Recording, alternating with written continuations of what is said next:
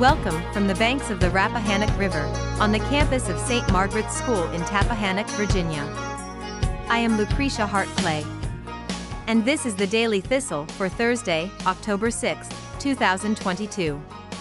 The old tree that fell on the river lawn has already had visitors from the science classes who will be saving huge chunks of the tree for study.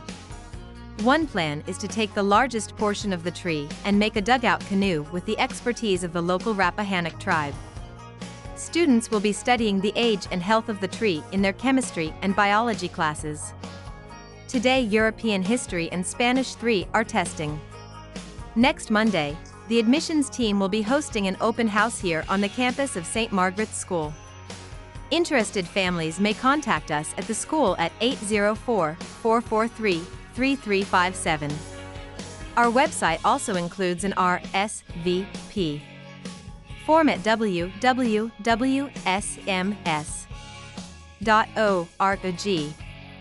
The team was in Maryland, North Carolina, and Mexico this week as interest grows in our stream program.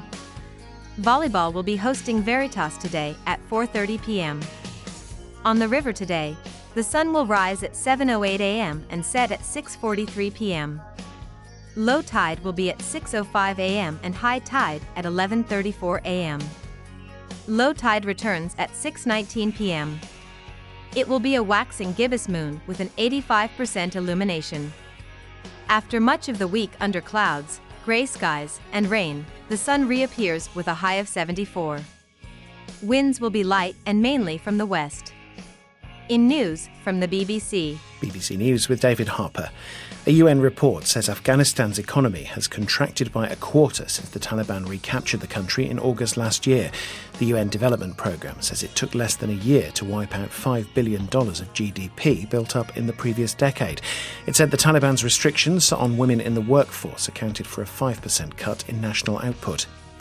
President Zelensky has insisted that Ukraine's counter-offensive against Russian forces is continuing to gain ground. In his nightly address, Mr. Zelensky said three more villages were liberated in the southern Kherson region. The United States has criticised the decision of OPEC Plus, which includes major oil producers such as Russia and Saudi Arabia, to cut production. President Biden called it short sighted. The move immediately pushed up oil prices to three week highs.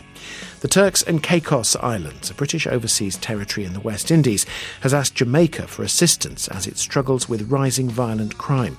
Criminality is being linked to Jamaican gangs stepping up their activity there. Jamaica's police commissioner said bilateral talks on the problem were already being held. BBC News. Join us tomorrow as Virginia will share the third segment on the story of Viola Woolfolk. Remember, you're listening to the nation's only independent school newsfeed from the banks of the Rappahannock River, here, from the campus of St. Margaret's School in Tappahannock, Virginia. I am Lucretia Hart Clay. And this was your Daily Thistle.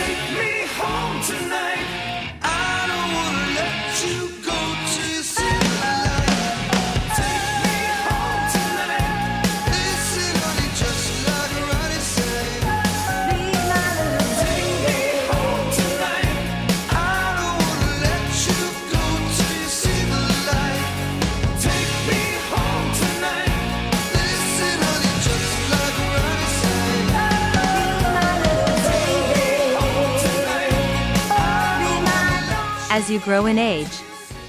May you grow in grace.